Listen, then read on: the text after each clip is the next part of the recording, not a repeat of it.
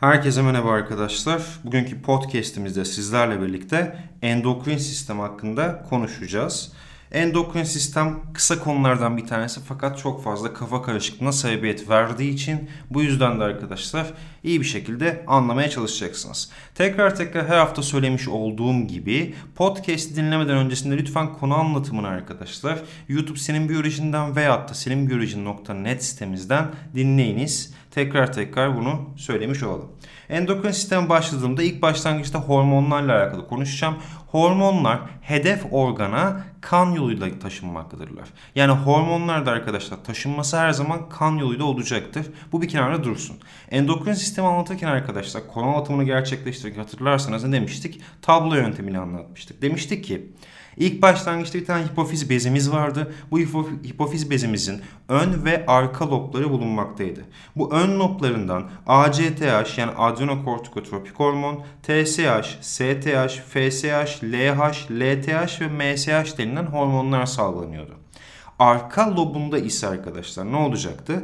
Hipotalamus tarafından üretilen arkadaşlar ADH yani antidiüretik hormon veyahut da vazopressin ve oksitosin hormonları ne yapılacaktı? Üretilecekti. Bunun akabininde tiroid bezi tarafından tiroksin ve kalsitonin hormonları üretiliyordu. Böbrek üstü bezlerin kabuk yani korteks bölgesi tarafından aldosteron, kortizol ve eşeğsi hormonları üretiliyordu. Ve öz medulla kısmında ise adrenalin ve nöroadrenalin hormonları üretiliyordu. Paratiroid bezinden parat hormon salgılanıyordu. Pankreastan insülin ve glikagon hormonları salgılanıyordu. Eşeysel bezlerin ovaryum hormonu olaraktan östrojen ve progesteron, testis hormonu ise testosteron şeklinde ne yapılıyordu arkadaşlar? Adlandırılıyordu. Şimdi biz ne yapacağız arkadaşlar? Hipofiz bezinin ön loblarına bakacağız. Hipofiz bezinin ön lobuna bakıldığında ilk hormonumuz ACTH yani adrenokortikotropik hormondur. Böbrek üstü bezlerinin kabuk bölgesinden ne yapacaktır arkadaşlar? Uyaracaktır. Hipofizin ön lobundan sentezlenmesine rağmen böbrek üstü bezinin kabuk bölgesini ne yapacaktır arkadaşlar? Uyaracaktır. Bunun uyarılmasıyla beraber aldosteron gibi, kortizol gibi, eşi hormonları gibi hormonların üretilmesine ve salgılanmasını ne yapacaktır? E, düzenleyecektir. Yani ACTH ne yapıyormuş? Yani görevi neymiş? Hipofizin ön lobundan salgılanıyor ve değerli arkadaşlar böbrek üstü bezinin kabuk yani korteks kısmını ne yapacaktır? Uyaracaktır. Tiroid uyarıcı hormon yani TSH'e bakıldığında ise hipofizin ön lobundan salgılanıyor yine. Tiroid bezinin gelişmesini ve hormon salgılanmasını ne yapacaktır? Düzenleyecektir. Bu hormonda herhangi bir sıkıntı meydana gelirse arkadaşlar metabolizma hızı yavaşlayacaktır. Fakat TSH miktarı da artacaktır. Yani şundan bahsediyorum. TSH kandaki laboratuvar tahlillerinde TSH miktarınız çok yüksek gözükürse o zaman TSH'ınız çalışmıyor demektir arkadaşlar. TSH'ın 0.5 ile 1 arasında olmak durumunda. Bunun yüksek bundan yüksek olursa eğer ki tiroid bezinde sıkıntı var demektir. Büyüme hormonuna geldim. Bunun diğer bir ismi somatotropik hormon diye adlandırılır. STH'tır. STH protein yapıda bir hormondur ve tüm vücudu etkiler. Bakın önemlidir bu. Bir hormon tüm vücudu etkileyebilir arkadaşlar. STH de böyle bir hormondur. Bu hormon ne yapıyor? Protein sentezini hızlandırıcı etki yapıyor. Az salgılanırsa cücelik oluşuyor arkadaşlar. Çok salgılandığında ise devlik oluşabiliyor. Eğer ki ergenlikten sonra arkadaşlar salgılanırsa çok fazla miktarda arkadaşlar ne olacaktır? Orantısız büyüme gerçekleşecektir. Biz buna akromegali diyeceğiz arkadaşlar. Akromegali şeklinde adlandıracağız. Diğer bir hipofizin ön lobu ise FSH yani folikül uyarıcı hormon diye adlandırılıyor. Folikül uyarıcı hormon hem dişilerde hem de erkeklerde salgılanmakta. Dişilerde yumurtalıktaki folikülleri etkiliyor arkadaşlar ve her ay yani menstrülasyon döngüsünde her ay bir folikülün gelişmesini sağlıyor. Aynı zamanda folikül hücresinde östrojen hormonu salgılatıraktan dişiye özgü karakterlerin ortaya çıkmasını da sağlıyor. Erkeklerde ise FSH ne yapacaktır? Sperm oluşumunu başlatacaktır arkadaşlar. Geldik lüteinleştirici hormona. Hipofizin yine ön lobundan salgılanıyor. LH diye adlandırılıyor. Hem erkeklerde hem de dişilerde ortak diye adlandırılıyor bu. Lüteinleştirici hormon dişilerde folikül hücresinin çatlamasını sağlamakta arkadaşlar ve yumurta kanalına geçmesini sağlıyor. Erkeklerde ise arkadaşlar spermlerin olgunlaşmasını ve testosteron hormonunun salgılanmasında görevli diye adlandırılır. Hipofizin ön lobundan salgılanan diğer bir hormonumuz ise prolaktin hormonu yani LTH diye adlandırılıyor. Prolaktin hormonu sadece dişilere özgü diye adlandırılır. Gebelikte süt bezlerinin gelişmesine doğumdan sonra süt salgılanmasını sağlıyor ve annelik duygusunun gelişmesinde de etkili. Melanosit uyarıcı hormon yani MSH'e bakıldığı zaman daha öncesinde hipofizin ara lobundaydı. Fakat hipofizde ara lob olmadığı anlaşılınca artık ön loba aktarılmış oldu. Melanosit uyarıcı hormon yani MSH'e bakıldığı zaman melanin pigmentinin sentezlenmesini deride sağlıyor ve derinin rengini ne yapıyor arkadaşlar? Koyulaştırıyor. Burada görmüş olduğumuz FSH yani folikül uyarıcı hormon ve LH'e bakıldığı zaman arkadaşlar yani lüteinleştirici hormon yumurtalık ve testisleri uyardığı için biz bunlara gonadotropinler diyoruz. Tamam gonadotropinler diye adlandırılıyor. Şimdi gelelim hipofizin arka lob hormonlarına. Hipofizin arka lob hormonları şu yüzden çok fazla önemli. Çünkü değerli arkadaşlar burada salgılanan hormonlar hipotalamus tarafından üretilip hipofizin arka lobuna veriliyor. Bakın hipofizin ön loblarında yine hipotalamus uyarısıyla gerçekleştiriyordu. Fakat hipofiz kendisi üretiyordu. Fakat hipofizin arka loblarındaysa durum şöyle. Hipotalamus kendisi üretip hipofizin arka lobuna veriyor. En önemli hormonlardan bir tanesi ADH yani vazopressin diye adlandırılır. Vazopressin arkadaşlar böbreklerde bulunan fazla suyun geri emilmesini sağlıyor arkadaşlar. Bakın tekrarlıyorum böbreklerde bulunan fazla suyun geri sağlıyor. Böbreklerde bulunan fazla suyun gerilmesini sağlıyorsa, ADH salgısı yükselirse kanın ozmotik basıncı ne yapacaktır arkadaşlar? Azalacaktır. Neden? Çünkü şu yüzden. ADH'da su emersem eğer ki ozmotik basınç neyi seviyordu? Madde yoğunluğunu sevip suyu sevmiyordu. E kardeşim ben fazla suyu geri emersem eğer ki yani ADH miktarını arttırırsam o zaman ozmotik basınç fazla suyun etkisiyle beraber ne yapacaktır? Azalacaktır değerli arkadaşlar. Eğer ki ADH yeterli miktarda salgılanmıyorsa o zaman ne e, açığa çıkacaktır? Su girebilmeyecektir. Bu yüzden de sürekli su içmeye isteği oluşacaktır. Biz buna şekersiz şeker hastalığı diyeceğiz arkadaşlar. Tamam? Unutmuyorsunuz bunları. Diğer bir hipofizin arka lobundan salgılanan hormon ise oksitosin hormonu. Oksitosin hormonuna bakıldığı zaman yine dişilere özgü bir hormon döl yatağı kaslarının kasılmasını kontrol ediyor, doğumu kolaylaştırıyor. Doğumdan sonrasında ise meme bezlerinin uyararaktan arkadaşlar sütün boşaltılmasında etkilidir bu. Geldik hipofizin ön ve arka loblarını bitirdik. Tiroid bezine geldik. Tiroid bezine bakıldığı zaman gırtlığın hemen arkadaşlar alt kısmında bulunuyor. Çok küçük bir bezdir. Fakat bu bez e, çok fazla ne yapıyor arkadaşlar? İşleve sahip. Tiroksin hormonunu salgılatıyor. Tiroksin hormonu ne yapıyor abicim? Burada tiroksin hormonu arkadaşlar metabolizma hızının ne yapılmasını sağlar? Yüksekliğini sağlar. Burada tiroksin hormonunun salgılanması için iot gereklidir. İyotsuz ortamda tiroksin hormonu salgılanmaz. Eğer ki arkadaşlar iot sıkıntısı varsa sizde burada bir hastalık açığa çıkıyor. Yani iot eksikliği varsa ve tiroksin hormonu salgılanmıyorsa o zaman Goiter hastalığı açığa çıkıyor. Goiter hastalığında ise e, tiroid bezinizin çok fazla şiştiğini göreceksiniz. Özellikle Karadeniz bölgesinde yaşayan ve kara lahana tüketen insanlarda iot eksikliği çok fazla görülmektedir. Bu yüzden olabildiğince iyotlu tuzlar tüketmeye çalışınız eğer ki tiroid hastalığınız yoksa. Tabi burada Tiroksin hormonunun eksikliğine bağlı olaraktan çocuklarda eğer ki az salgılanıyorsa cücelik ve zeka geriliği meydana geliyor. Biz buna kretinizm diyoruz arkadaşlar. Eğer ki ergin dönemde tiroksin az salgılanıyorsa ne olacaktır? Metabolizma çalışması yavaşlayacaktır ve e, vücut sıcaklığı ne yapacaktır? Düşecektir. Şişmanlık görülecektir. Biz buna ise miksodema diyoruz. Miksodema şeklinde adlandırılıyor arkadaşlar. Tamam unutmuyorsunuz önemlidir. Diğer bir tiroid bezi hormonu ise kalsitonin diye adlandırılır. Kalsitonin hormonu kalsiyum üzerine etkilidir. Kanda bulunan fazla kalsiyumu kalsitonin hormonu arkadaşlar ne yapacaktır? Kemiklere aktaracaktır. Bu parat hormonla beraber yani paratiroid bezinden birazdan anlatacağım. Paratiroid bezinden salgılanan parat hormonla beraber zıt yani antagonist şeklinde ne yapacaktır? Çalışacaktır. O zaman tekrarlıyoruz. Kalsitonin hormonu kanda bulunan fazla kalsiyumu ne yapacaktır? Kemiklere aktaracaktır diyebiliriz arkadaşlar. Şimdi ise geldik böbrek üstü bezlerine. Böbrek üstü bezi iki şekilde incelenir. Bir tanesi kabuk yani kortekstir. Bir tanesi ise öz yani medulla şeklinde adlandırılır.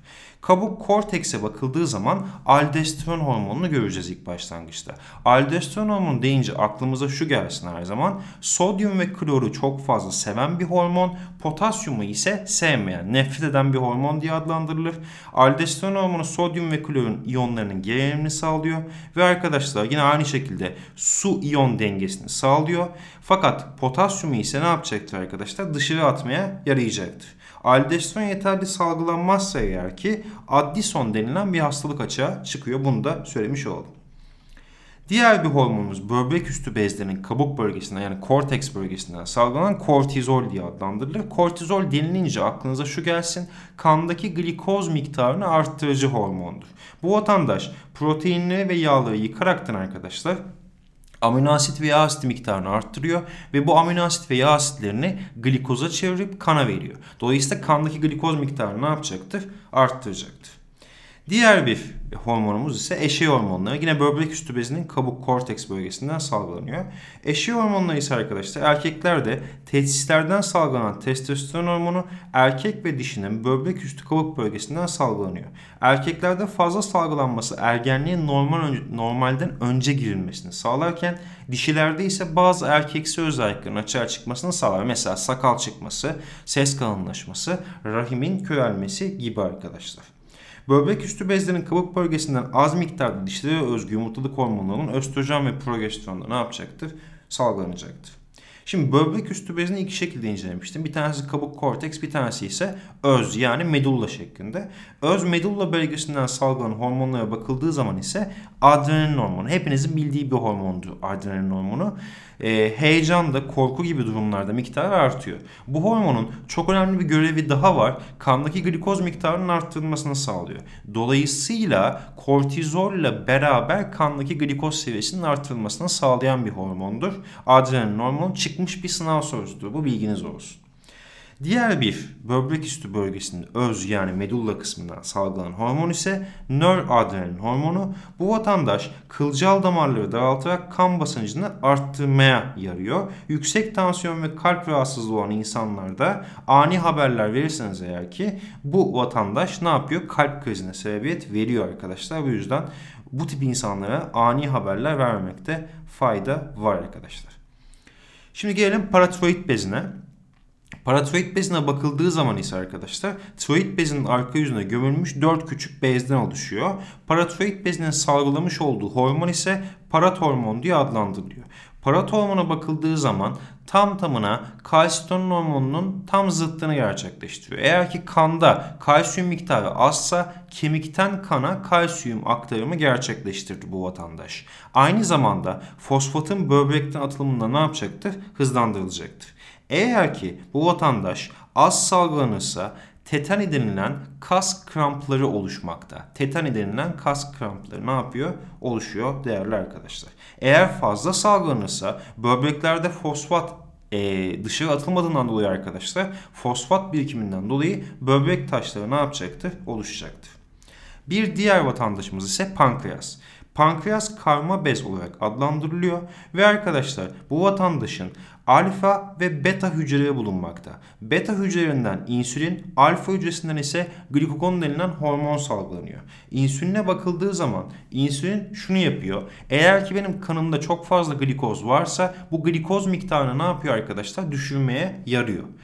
Glikogon ise tam tersi etkisini yapıyor. Yani antagonist şekilde, zıt şekilde çalışıyorlar. Glikogon ise kanda şeker miktarı azsa bunu ne yapacaktır? Glikogon hormonu arttıracaktır. Bu arttırma görevini nasıl yapacaktır peki? Karaciğerde bulunan glikojeni glikoza çevirip arkadaşlar bu glikozu ne yapacaktır? Kana verecektir. Yani insülin kanda bulunan glikoz miktarını azaltmaya yarıyor. Glikogon ise arttırıcı etki yapıyor arkadaşlar. Tamam unutmuyorsunuz bunları.